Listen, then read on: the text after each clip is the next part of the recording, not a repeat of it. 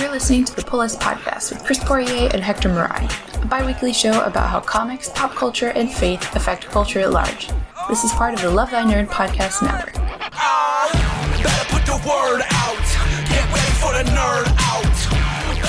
Greetings, comic book nerds, and welcome to episode 11 of the Pull List Podcast. With me, as always, is the one and only Hector. Say hello to the lovely people, Hector.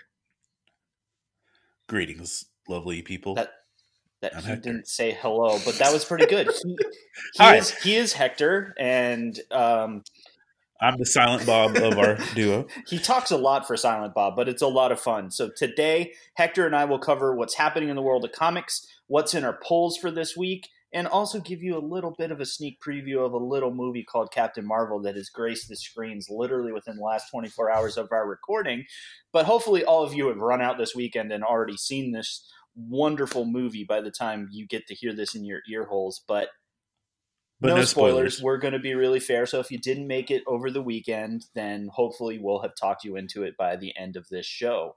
But there's a few things that you should know first. As many of you may know, we're not alone on this journey of podcasts and fandom. We're actually part of the Love Thy Nerd podcast network, along with two other amazing podcasts. First, we have Humans of Gaming with Drew and Chris, where they do interviews with game designers, producers, and creators, and they really get down to the details and the heart of what those creators do and why they do it. And then on the other side of things, we have Bubba, Matt, and Kate, where they bring us the free play podcast that covers just about every possible nerdy thing that you can think of. It's super fun. It's really funny. Kate's been doing an awesome job. She stepped in and doing some producing over there. So, no joke, it's all really awesome and it's super fun and you'll learn lots of crazy nerdy things from us there's so much beard. I mean seriously if you've seen pictures of us or you should there's so many beards at love thy nerd and they're truly glorious. So much so that we even have a live show that usually is on fridays that is from bubba and matt called beard bros. And they talk about two games usually each week that kind of is something interesting that they're into or maybe they didn't think was so hot. But it gives us an opportunity to kind of dive into the world of nerd just across the spectrum. So you can check all of us out at lovethynerd.com and find out what other awesome content is there as well. Tons of articles, reviews, just tons of nerdy stuff. So now on to Oblivion. Let's get on with the show. So, who's our celebrity guest this week? uh, I think it's you, Hector, as seen as on Swamp Oh. Thing. No, we can't. We can't. We can't have like Kevin Eastman and then like go to us all right, again. so that's that's that's a, that's on me. Um, but you know, keep your ears out. We hope to be having more interviews in the near term. We hope you did enjoy our conversation with Kevin. Kevin enjoyed being with us. Um, Hector, I think you said you're you're hoping to see him hopefully in the near future. Yeah, there's a he's at a show a couple hours from me this weekend, and I'm gonna go take him a little thank you gift basket, Michael Scott style, from uh the Pull List podcast, and tell him thank That's going to be So, great. yeah. So Hector's going to send all of our love and all of the joy that we had in being able to chat with him. So we're looking forward. We'll be with you in spirit, Hector. So enjoy that. So I think the most important thing for this week now is to tell the nerds what's in the news, and there's kind of lot, yeah, lots of stuff. And we're a high production podcast, so Hector does all of our sound effects. Which I, you know, I do actually DJ, so I could I could step this up and you know bring some sound effects and stuff in here. Beep, beep, beep, beep. So we're here. So we're ready Wait, wait, no, no, for real though. MC loud noises for all your DJ and You heard it here. Hector has many personalities and many, many of those side hustles, but he kills all of them.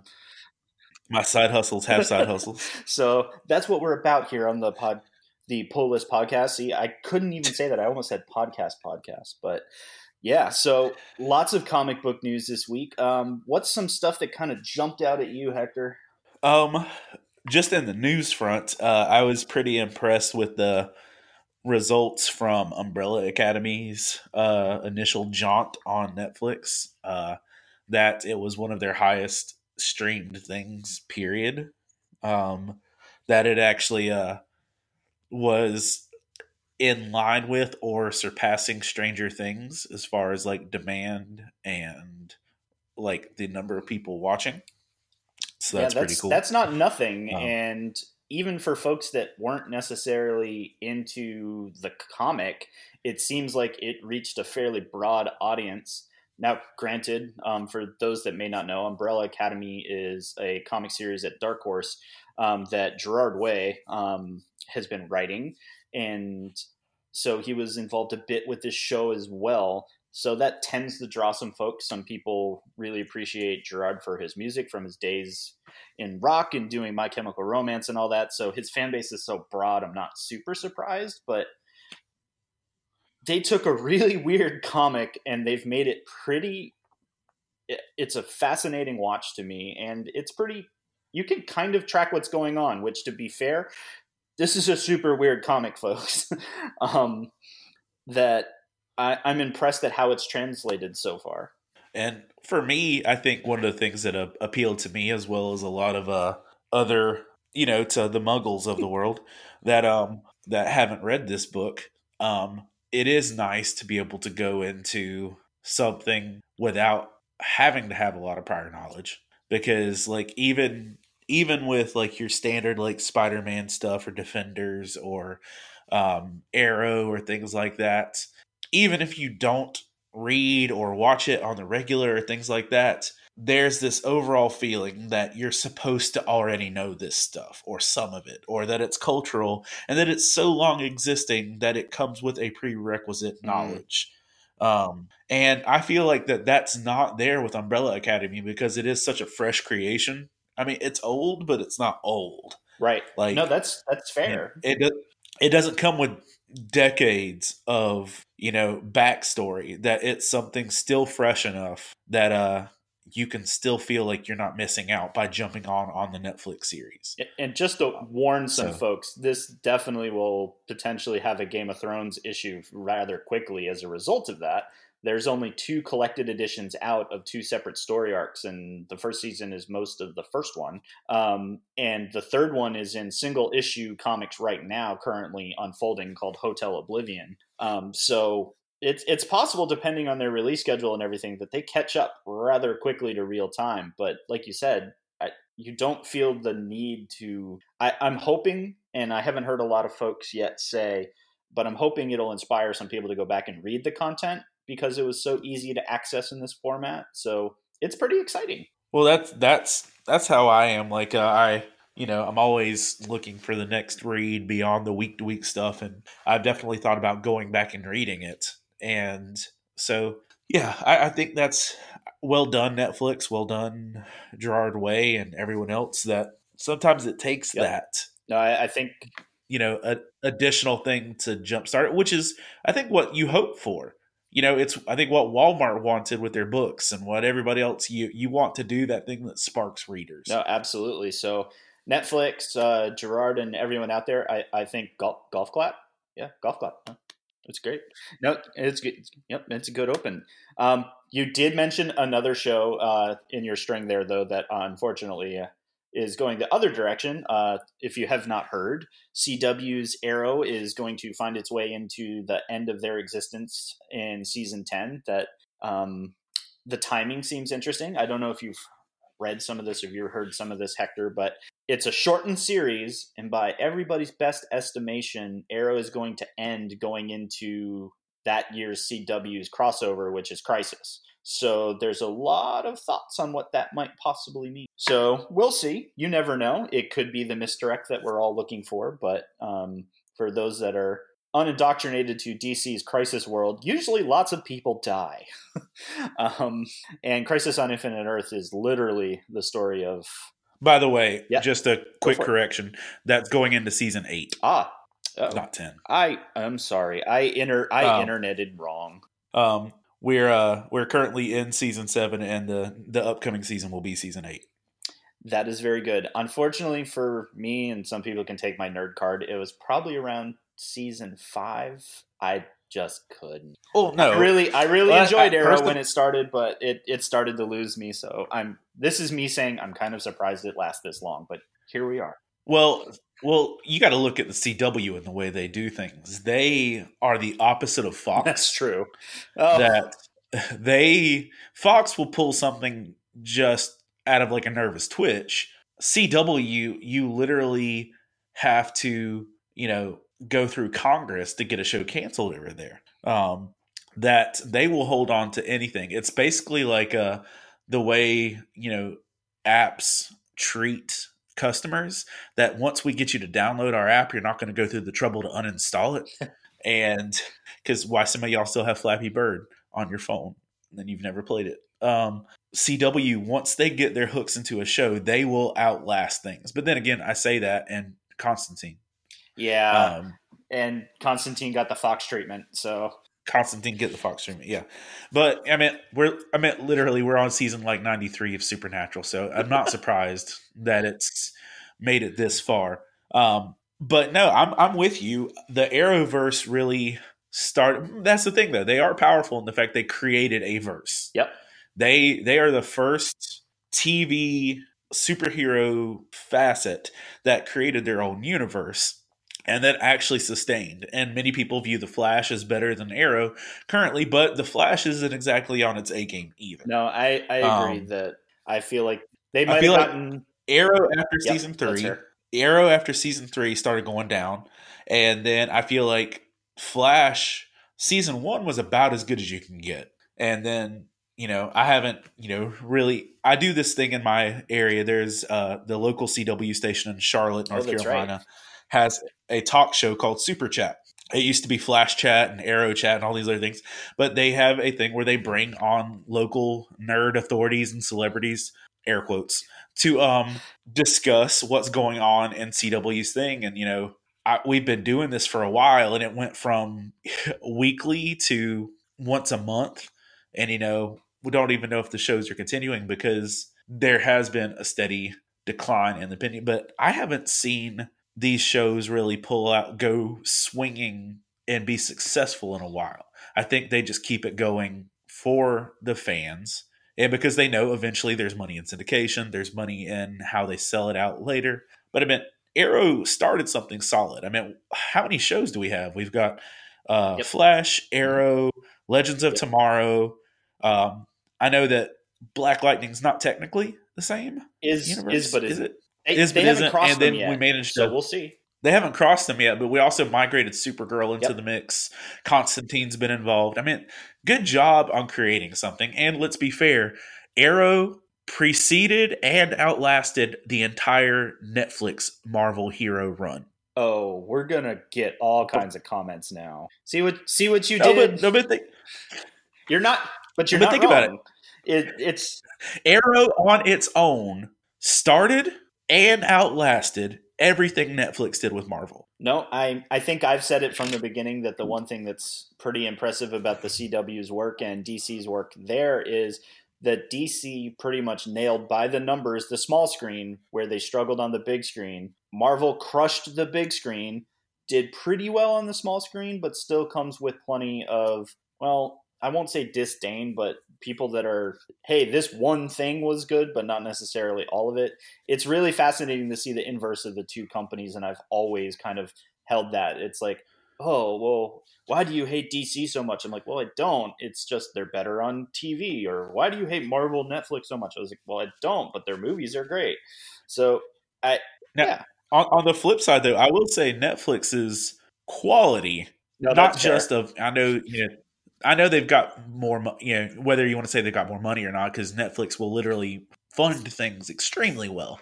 Um, I I feel like the three seasons of Daredevil were better than all of Arrow. no, that's definitely true. Um, now on you know I'm not going to say that's true for like season two of Jessica Jones or even season three of Luke Cage. Um, No. you know, wait, did see Luke Cage get season 3 or just Uh-uh. season two? Jessica Jones is going to be the one that gets a three. Okay. Yeah.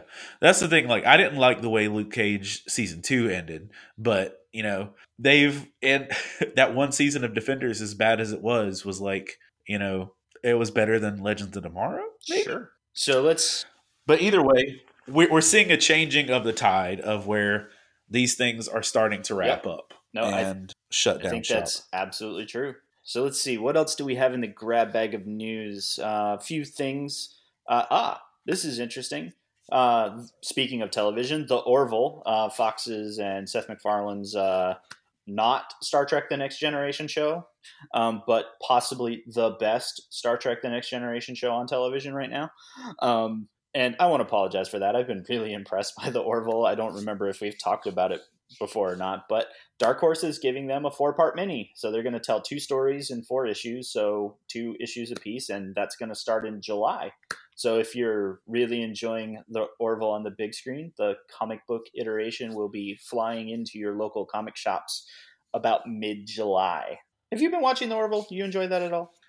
I haven't. um, I, I I've been silently appreciating you appreciating it, but that's about where I'm at. That's fair. Um, um, if you're if you're not sure if it's worth your time and you're not sure where Seth took the show, I expected it to be considerably more um, Family Guy, etc and it's not. It's actually really fair. There is some wild stuff going on, but it literally is playing. It's why I say it's the best, the next generation on TV right now, because that is clearly Seth's love letter to Star Trek, and it's really kind of neat how he's been doing it. That it has all those feels with a handful of his typical humor, but not as drenched as I expected it to be. So it's been fun.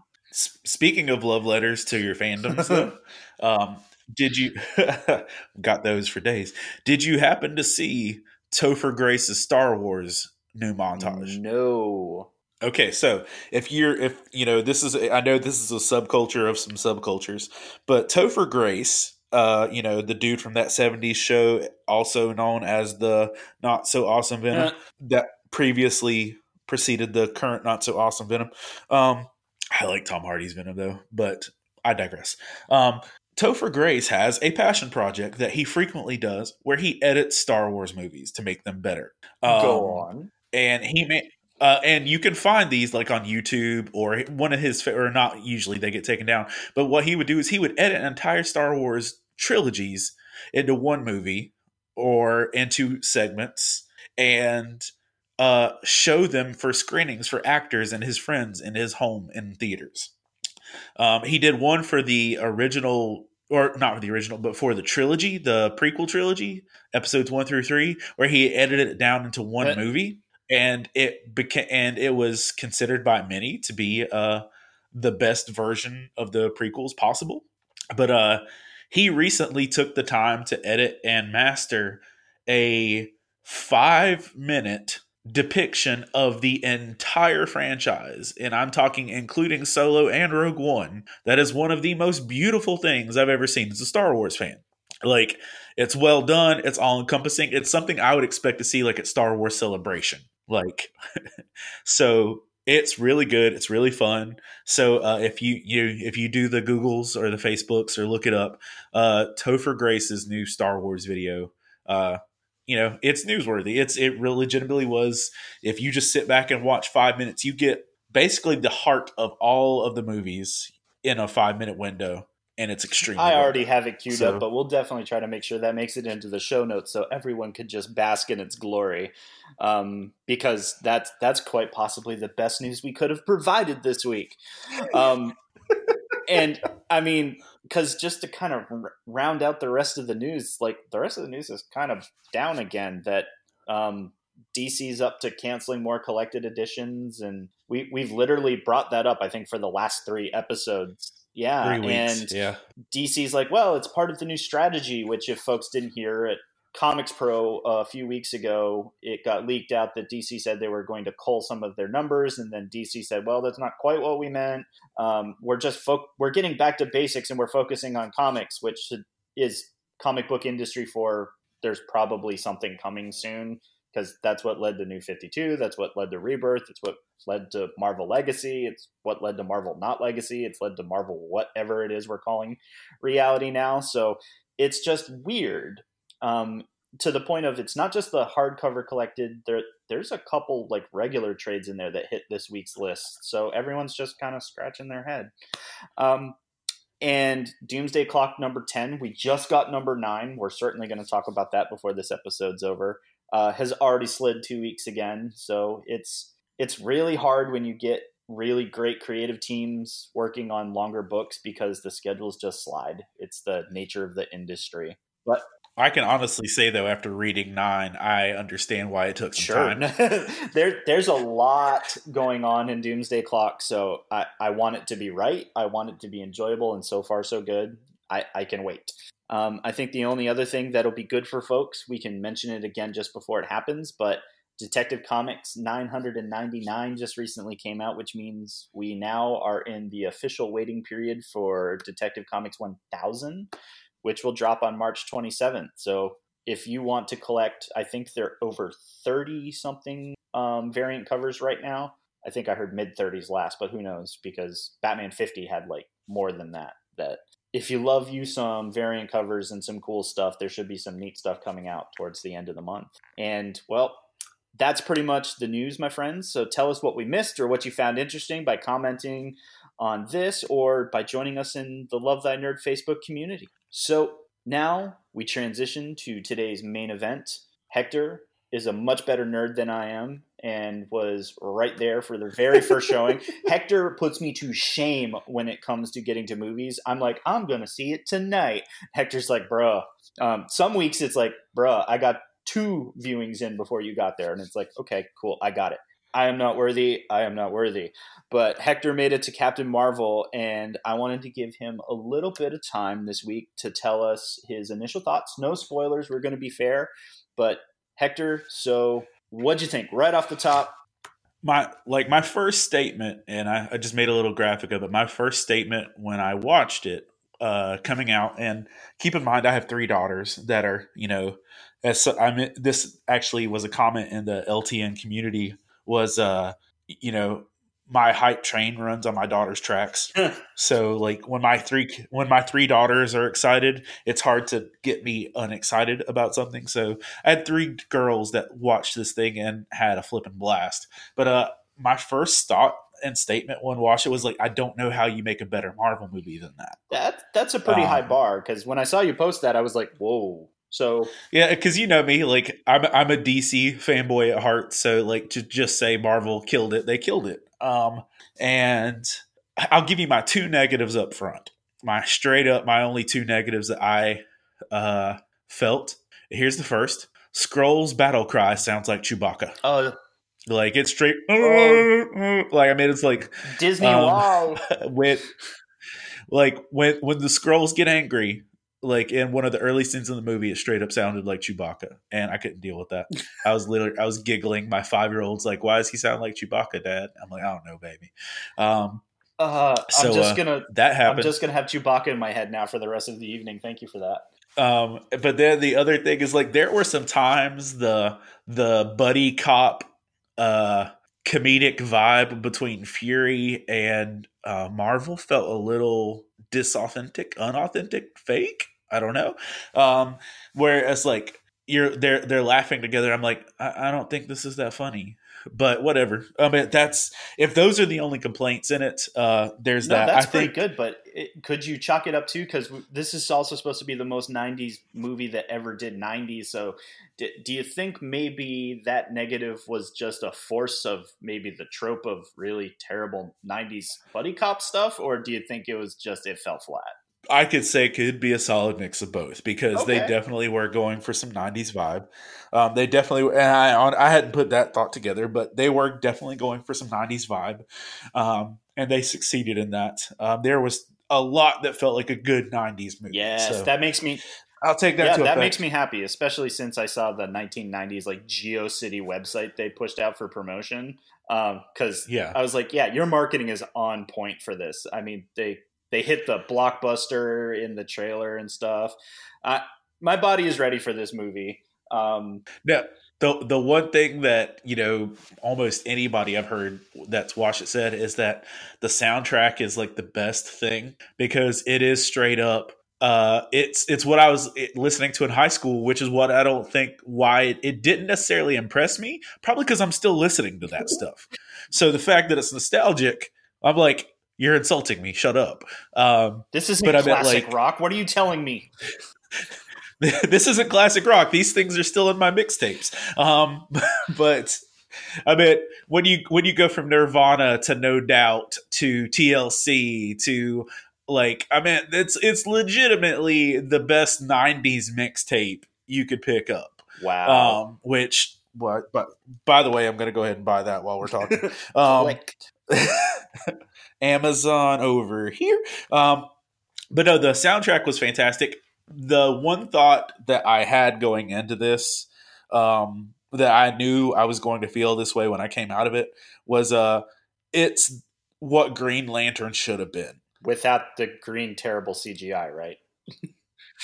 Yeah, yeah. But as, like I said, it's what it Okay, should have that's been. noted. um like this movie is what i think the entire world needed Gr- green lantern to be and i personally believe if green lantern could have pulled this movie off the dceu would have started a long time ago and be in a better place but obviously they didn't and couldn't pull that off so that didn't Also, happen. if they did, we Um, probably didn't get Deadpool in the way we did. So you know, I think I'm okay. yes. Which, by the way, uh, if I uh, back to news for a second, I don't know if you saw. And uh, obviously, this is the internet, and it could be wrong, but that uh, you know, I read a statement that Fox is planning to recast everyone, or not Fox, Disney is planning to recast everyone except Deadpool, Interesting. so that Ryan Reynolds will survive the Thanos snap of Disney's budget. Um, so That that's a thing. that was good. Um, I, obviously, I enjoyed that internet- that Deadpool interlude. Very good. Very good. there you go moving on um but no it was the best it, it was the best green lantern movie i'd ever seen in the fact it they nailed the whole intergalactic patrol vibe um, the whole space cop deal. I mean that's that's what i wanted a green lantern movie to be. Um, and I, that's what i wanted to be a green lantern movie to be before i knew it. I didn't know i wanted this to be the right green lantern movie until i saw this. And then i'm like oh well that's what that should have been. Um, so that was great. Um, I mean, the the supporting cast was really strong. Uh, there is definitely a lot of throwbacks in there for uh, long term Marvel fans. If you're a Guardians fan, this was great. Um, just because you get to see a lot of Guardians stuff in context.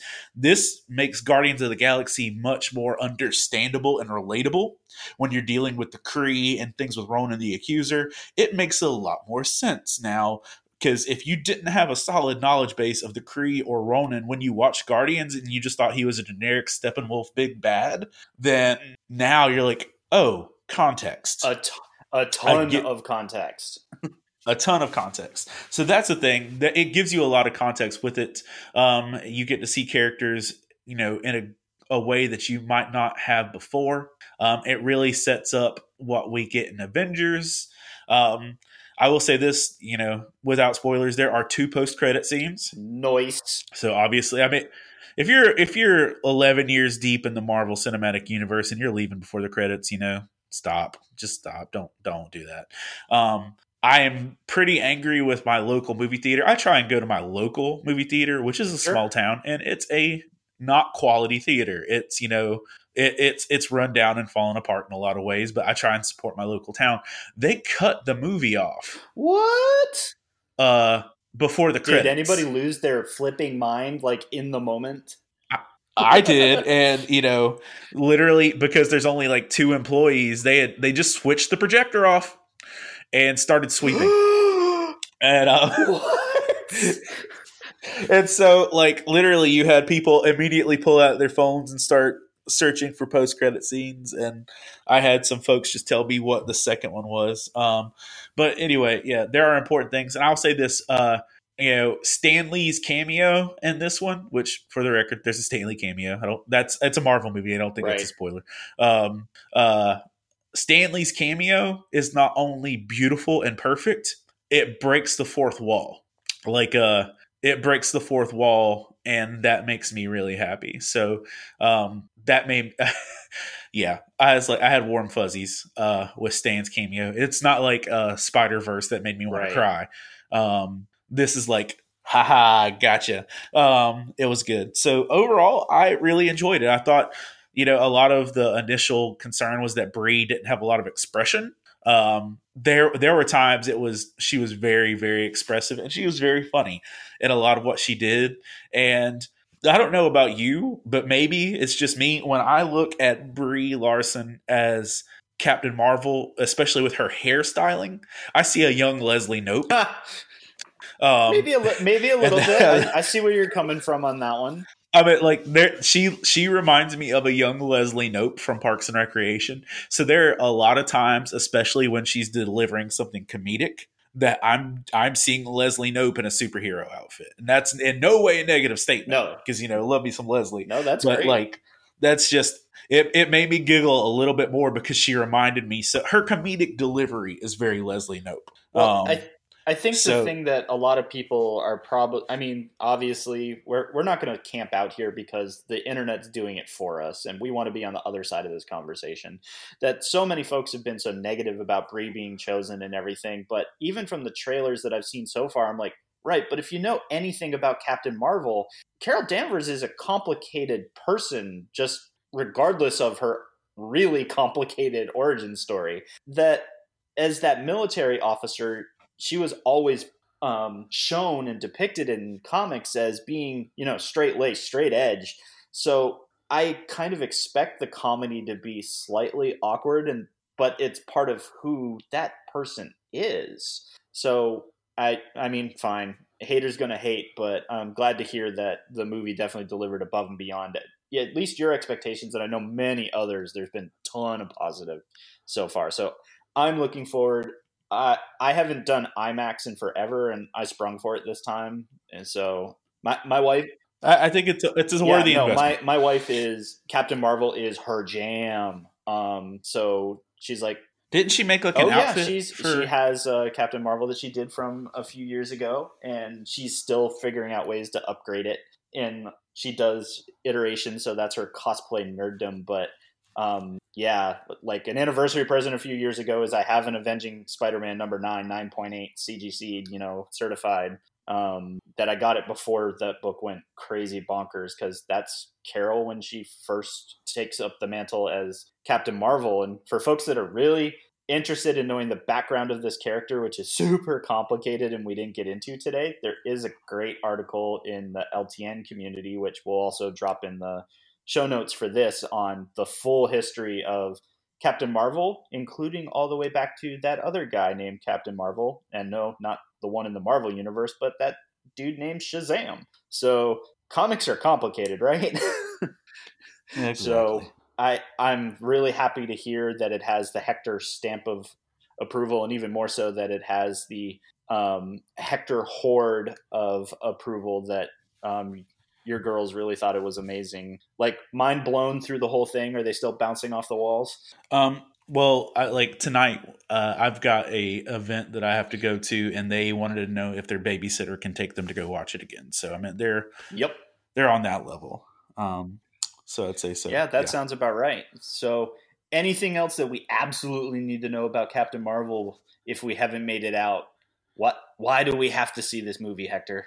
Personally for me the reason i think i enjoyed it so much is because i mean it's it's very much similar to uh, what we talked about with uh, umbrella academy is that you know while she is a long-standing character for most of my life uh, carol danvers was just the person rogue stole her powers from.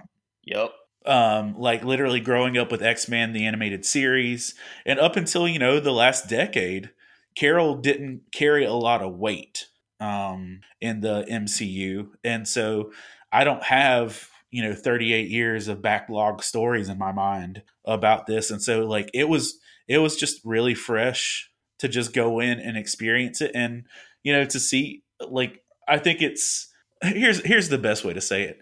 Um, for the last 10 years, we've been watching everything else build up and stack on top of each other like you needed the back yep. knowledge of Iron Man and Hulk and Avengers. You needed all the back knowledge. It was nice to be able to go in and experience this without having to have a lot of knowledge. Like so honestly, I think in a lot of ways this would be a dope jumping on point for someone who hasn't watched 11 years worth of Marvel movies. That's that's awesome, especially given that it's liter. We we kind of know that it's that quasi setting up point for probably what comes after the next Avengers movie. There's been those rumors that these Yeah, it's it's it's the Kickstarter phase four. I get that. Yep. And that and that was honestly my thought. Um, by the time you make it to the first post credit scene, I'm like, I'd be okay with this being the next phase. that's like- awesome. Um, if if if if this is where the next phase of Marvel goes, I'm good. You heard it here first. So check out Captain Marvel if you haven't. I will have some thoughts probably by by next episode. And so looking forward to that. So, man, Captain Marvel. So, let's jump to one of our favorite parts of the show then, and that's, you know, the comics we've been reading. We've been talking about lots of comics that have done stuff on the small screen, the big screen. So, we kind of been all over this week, but that's awesome because that's the beauty of comics. Um, we got 2 weeks behind us a fair number of comics came out in that time period, some big hitter stuff. So, Hector, uh, what did you pull over the last two weeks? All right, so some big ones that I pulled um, would be first off, uh, want to hit Detective Comics 999. Um, finished up a story arc that we've been seeing, and uh, just you know, it's it's the curtain bow before the issue 1000, and it's one of these stories that uh, I, I I didn't love because of the ending, just because I feel like it was like six issues of work for no outcome. Hmm. and uh just to just say that without you know throwing too many spoilers in case you do pick up the arc.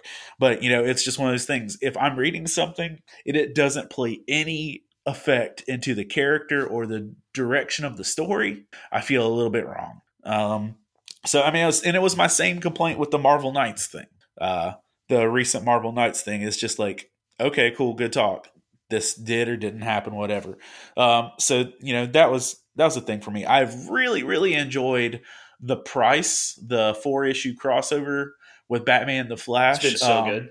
It's been so good. And I think that's the thing is like I've not seen anyone on the hero front cross swords with Batman emotionally or verbally the way that I've seen Flash do it. And where I feel like this is a good dialogue. Um, where with Tom King, he has a good way of endearing stories with like uh Superman and Wonder Woman and things like that where I've seen him do a lot of stuff. This one where I feel like he cuts deep. Where Tom King is a love letter to Batman, this has been a critical analysis of who Batman is. And it's done really well over this story. I mean, and obviously it's a critical analysis of Flash as well, but I feel like there's a little more Flash love and a little more Batman criticism Mm, here. mhm. Um, so that's me with that. Uh, that's been really good. Uh, we got some more Firefly in. Yeah. Yeah, we did. uh, How'd you feel about that? Feels like we're kind of wrapping up that first arc or probably one more issue. It feels like we're kind of wrapping up the first arc or issue, but I think um, my initial praise and my initial love for this series was the fact that it felt like Firefly again, and I feel like we're losing that. It did feel a little disjointed the last two issues. I would tend to agree. There were a few moments that I'm like, "Yep, right there."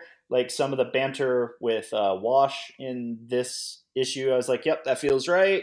Um, Jane being Jane There's being some, a there's some good book and yeah, no, stuff. and but I kind of agree. I was like, "But what? What are we doing? Don't don't let me down, Greg.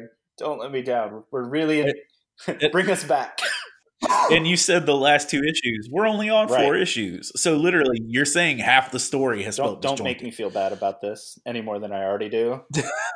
Um, I picked up Ronin Island, also what from did Greg. you think? I picked that up as well because I thought it looked really cool. I like ninjas. It looked like Kubo. I'm down. Um, you know, it's a post. It's like an apocalyptic sort of zombie story in not feudal Japan, but it felt like it. Um, like early Japan era. Uh, you've got the the privileged uh, regal boy versus the slum girl, and they're both training to be samurai. And all of a sudden, there's an apocalypse. Ta-da! Um, I enjoyed it. I will. I will pick issue two up. I will see how it goes, but that was solid. I did enjoy that. Unnatural uh, it finished its second arc, and just like the beauty of what they've done with that story. Again, Unnatural is a very mature book, um, and the content is sketch. So be warned before you just go running and picking that up. Um, but they that's what the thing I like about the story she's telling and what she's writing is that every time you think you're at a place where you know what's going on or it's safe to say, okay, this is where we're at, they just ratchet it up a notch and they just crank it up and it just gets a little more powerful and a little more intense. So that's been fun. But then again, there are still people that look at the art because here's the thing: the art can be a bit misleading. Yep. And uh, as uh, one of my cosplay friends says, it just looks like furry porn. And Unfor- unfortunately, in the industry, um, that's kind of been the tongue-in-cheek uh, joke over this book, which like we've said, because it is so, it is a mature book, um, and a lot of the way it was initially marketed would have led you to believe that, which is why I almost didn't read it at all. Um, yeah, and that's why you've heard Hector and I say there's there's an interesting and pretty amazing story here, but it is bathed in adult content, but it actually becomes almost less so the more we're getting to wrapping but, up the story, which is good. But the the part the hard part is the marketing and the covers still sell yep. it that way and especially if you see all um, the all the variant that a bunch variants, of people are yeah. commissioning variants that yep pretty much fuel that so mm-hmm. yeah and I, I, just feel that's that's counterproductive to what they're doing um, domino just dropped a new book and you know I, I love me some Gail Simone Domino. I was excited um, to see um, that Gail was going to be writing that because at first I was like, "Oh no, we're already spinning out of this." Who? What random writer team did they throw at this? So I, I'm glad that that Gail is writing that as well. But yeah, hit me because I didn't pick it up and I'm curious. Um, basically, they're take okay. The premise for Domino's first arc was that it was her and her two best friends, um, being gal pals and fighting crime, sort of, and being mercenaries. And it was honestly one of the most enduring or endearing and sweet and beautiful and funny books I picked up. Um, I, I really have a lot of love for the first run of Gail Simone's Domino. Now it's turning into a full uh, squad book, like a full Avengers level right. team of female heroes and anti-heroes. Um, Domino, uh, Diamondback, and uh, her Inez, her cowgirl home homie, have uh, now picked up a uh, a Wakandan outcast like a royal Wakandan outcast uh, who is joining their team, who has like a whole bear thing going on. Um, we pick up a Russian, uh, maybe Russian, no, Korean, a Korean spy lady. I want to say her name was Silver Fox, and I don't know if she's in a pre-existing character. Um, I didn't research her. Um, I just know this was the first time I remember seeing her. Um, but then the big addition to the team is that Black Widow is on the team now. Interesting. And that's really fun. And you also get Neena slash Domino uh, geeking out over the fact that Black Canary is on her team. Um, and she thought Black Canary was hiring her to do a job, and she's like, "No, I want on your team." And that's that was fun. It was a good, it was a good first outing. Um, I miss some of the intimacy of just the little three girl clique, but I think this is going to play out to be a good book. Um, and we're also getting uh, Immortal Hulk coming off of its first 13 issues. And uh, for me, that first 13 issues of Hulk, I would buy that junk in hardcover and put it on my coffee table because it was beautiful and it was really well told. It had a lot of spiritual aspects um, to it, and it was really encouraging. This this is the beginning of a new arc, and I'm not as sold on this arc as I was on the previous, but I'm also not quitting it. So yeah, that that's me. Cool. Plus, you know, heroes. You can talk about that. What else you got?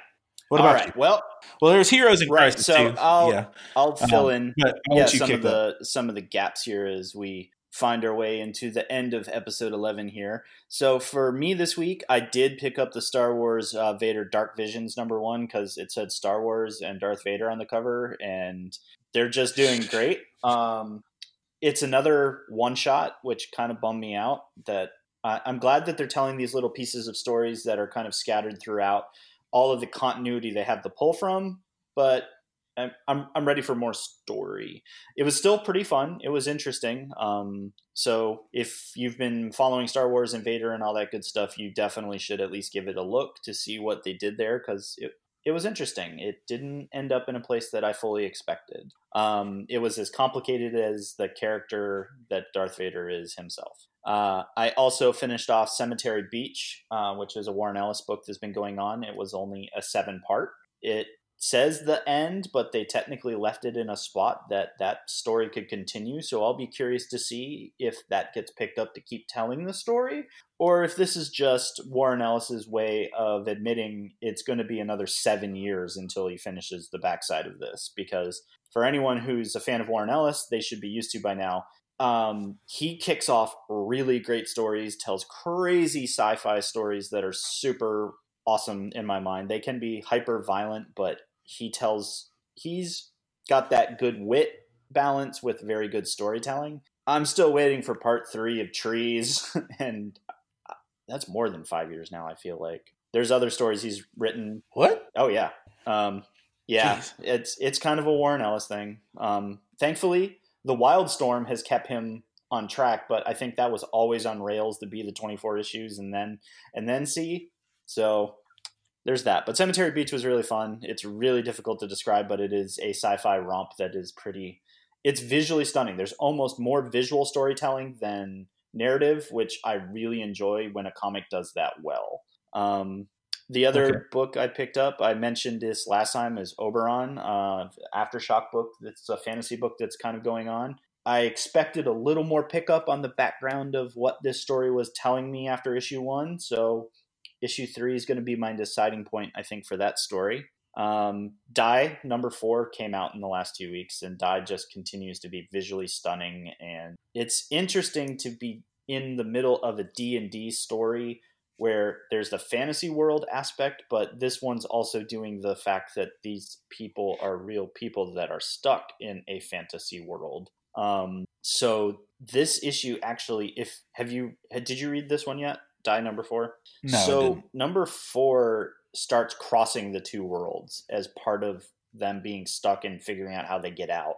So I won't spoil beyond that, but there's they kind of give us a little background of each of the party members again, but it's a cross of real world information with their fantasy world, and it's kind of mind bending. But this story is still really cool with what they're doing in terms of that. And then, of course, for me, I'm reading Daredevil, so I mentioned that the end of Daredevil one under Chip Zdarsky ended in a bonkers place.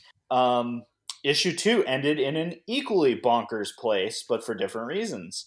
Um, I will not. sp- Okay. I will not spoil either of these issues at this point because both of the endings were kind of shocking in and of themselves. But I'm really excited that this Daredevil story is a great continuation of what Soule did. And all of that stuff still matters, and it very clearly matters because they're pulling it forward. Um, so just because it says number one and number two, I'm excited that this story it it started with a new team, but we're definitely still telling the same story. But the stakes are almost a thousand percent higher than they were even three issues ago. So love me, Okay. continue Wow. to love me some Daredevil, and they're going to some really interesting places. So I hate you saying this because I'm I'm already seeing myself going back to buy it because I haven't read these yet. Now I feel like I'm going to. So stop. you're welcome. Oh, one one quick note before you hit anything else. Um, I I really enjoyed the Domino one thing in Domino this week. This is the first time, at least in Gail's run, where she specifically calls herself a believer, Oh, interesting. like actual like God believer. Um, she has a question is like, do you think God is responsible for this? Someone says they're an atheist, and she has a, a thought bubble. Well, coming or being the fact that I'm a believer, this stings a little bit. Like she straight up refers to herself as a believer. I was like, yay! Oh, okay, that's pretty that's wild. it. Go on. Jesus nerd card right there got excited for me. Right? So good. So the last two, and we don't have a lot of time to camp out here, but Doomsday Clock number nine and Heroes in Crisis six. So that's right. DC was like, here, we're going to give you two of the heaviest events that are going on right now in two weeks back to back. And it, I mean, Doomsday Clock was just bonkers. Um, Doomsday Clock was literally everything it needed to that's be. That's fair. um, with with the amount of wait time that we've had and the slow progression. Because it dude it feels like marionette and the mime were years ago. Years. Like i feel like that was a lifetime ago. And we're just now getting to where we're at. So like it feels like we're finally hitting something. Yeah, no, exactly. It's pretty amazing. So that's it's been great. Um, if you if you've been on the fence about doomsday clock and you've made it this far i promise pick up this issue and you'll keep going. Yeah, no, but it's it's very gratifying all across the board of what it is and what it's doing so very much so. So we've been talking ad nauseum about Doomsday Clock. It's worth it. The entire fate of the DC universe does rest somewhere in there and in Heroes in Crisis, which is kind of mind bending. Um, so, so Heroes in Crisis six. Where are they taking us, Hector? I feel- I feel like we're getting somewhere, but like one of the, the solicits or things I heard was that in this past issue we were going to see who the actual killer was. I'm correct in saying that, right? I don't know if it was six. I think it's well, it ends at nine, right? I forget. It's it's soon. I, I saw a solicit or a post or something that said we would find out the actual killer in issue six, if I'm remembering that correctly. Nope. And Uh, if that's number- the case, it's, it's number eight. Number eight. Okay. so just before the end. So we're still seeing some more plot twists and turns and stuff like that, but uh you get a lot of good Harley and Ivy time in this and um uh for those of you who are fans or not fans of the Harley Joker relationship and uh, how toxic and destructive it can be, this is a good story for you. Just because, uh, you know, at Sanctuary, you have the ability to live out and play through your drama and work through your issues and uh, Harley and Ivy do that in a very entertaining and constructive way. Um, so there was a lot with that that really stood out. No, this What about for you? What, what hit? I think you with that, was part of it as well. Is but it also comes back to the theory that I've ba- kind of been floating in Heroes of I'm still having difficulty, except for when we are with Batman, Flash, or Superman, that any of what we've been shown is real. Um, in terms of stuff when characters are doing things, um, because of that ability to use that like danger room ability of Sanctuary. Um, I they've been going back and forth a ton and i think that's going to be part of the reveal at the end of this is we're going to finally find out who whose story we haven't been seeing or whose story was actually real in the middle of all of it so i think that's the thing because they did it again of going back and forth with two or three different characters for six um, and kudos to them for also pulling pretty deep in their catalog of folks that we we follow um, but yeah, so I, I still think there's something to be said for the whole mask thing and whether they're facing their fears or not is still going to be a big thing that unfolds in eight and nine as this thing wraps up. And then, Well, Yeah. just just help me with just a continuity thing real quick. Outside of Wally and uh, Roy, have we seen any concrete evidence of deaths being confirmed in outside books? I'm not sure. Um, off the top of my head, no. But Because I don't. All these other people that Right. have passed, I have I haven't heard any like mention of them. Um, a lot of them are deep cut characters that aren't in current continuity. So that's where they're in continuity, but they don't have their own book. So that's part of it. But I'm trying to think if there's someone con- quote unquote mentioned, but hasn't. but I'm I'm thinking of like Ivy. Why why haven't we seen a Harley issue dealing with Ivy's loss? because I well, part of it is because we know that's coming, but it hasn't been confirmed in context. So maybe there's still time on that one. Okay, I didn't know if that was Because I think I think number eight in Heroes in Crisis is going to be where we finally see where we know that she has she's been killed. So that Okay. means in theory we have a month or two to see if that spills over or not. So I think All that's right. part of it at least, but it's a very valid point is we can do the super deep dive and figure out who who's been mentioned and who hasn't. But otherwise I think you're right. Um, because that could mean what happened at Sanctuary isn't as big as what we thought. that's true. And that that's why That I'm still playing Could just be Roy. right and it's why i'm still playing with that whole thing and the fact that it's it played into the price so much and most of the flash mainline as well i'm going to throw out a real crazy idea that what if the whole thing is in barry allen's sanctuary visit like incepting the inception because I right because I just kind of had that thought. Wait, wait for it. Keanu. Whoa. Whoa. um, because just seeing how the price ended, it kind of took me back for a minute that Barry's the one that is going through a lot of mental anguish right now. So, oh, thank you, Tom King, for keeping us guessing and writing a truly interesting interweaving story. I know a lot of folks are kind of complaining for some reason about this, but I've been thoroughly enjoying it. And so that's what I we've read. And as we've said before, we're trying out this new thing. The folks in the Love Thy Nerd community every Wednesday on New Comic Book Day, we do a post and we ask folks, what are you guys reading that we're not reading? And for folks that put in, that they get to be mentioned on this super awesome podcast.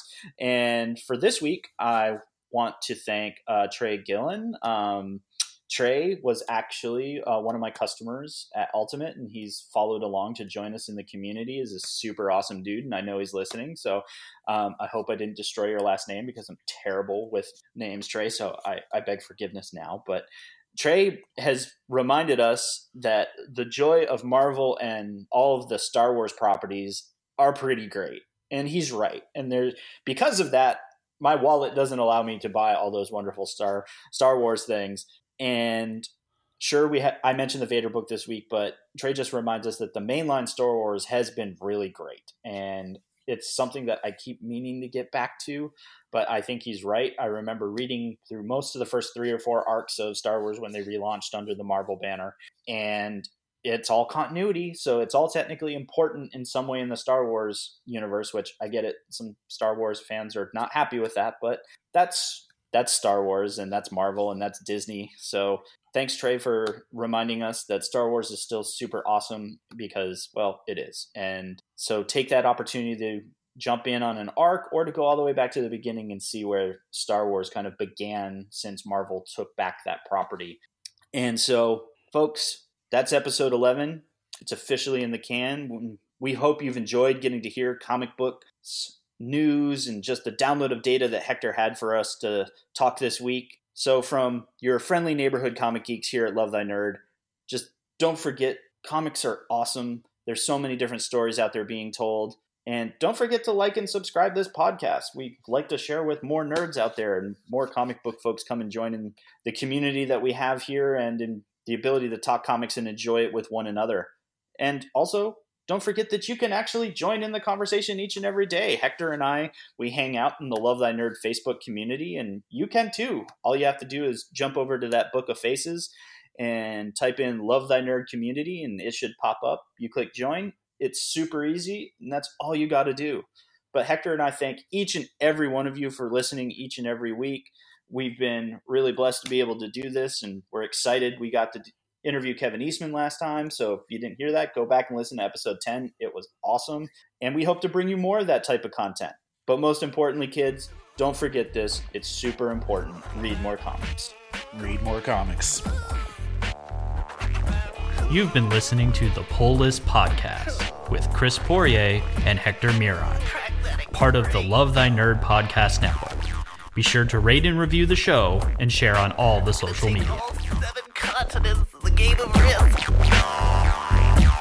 The master of epic duels.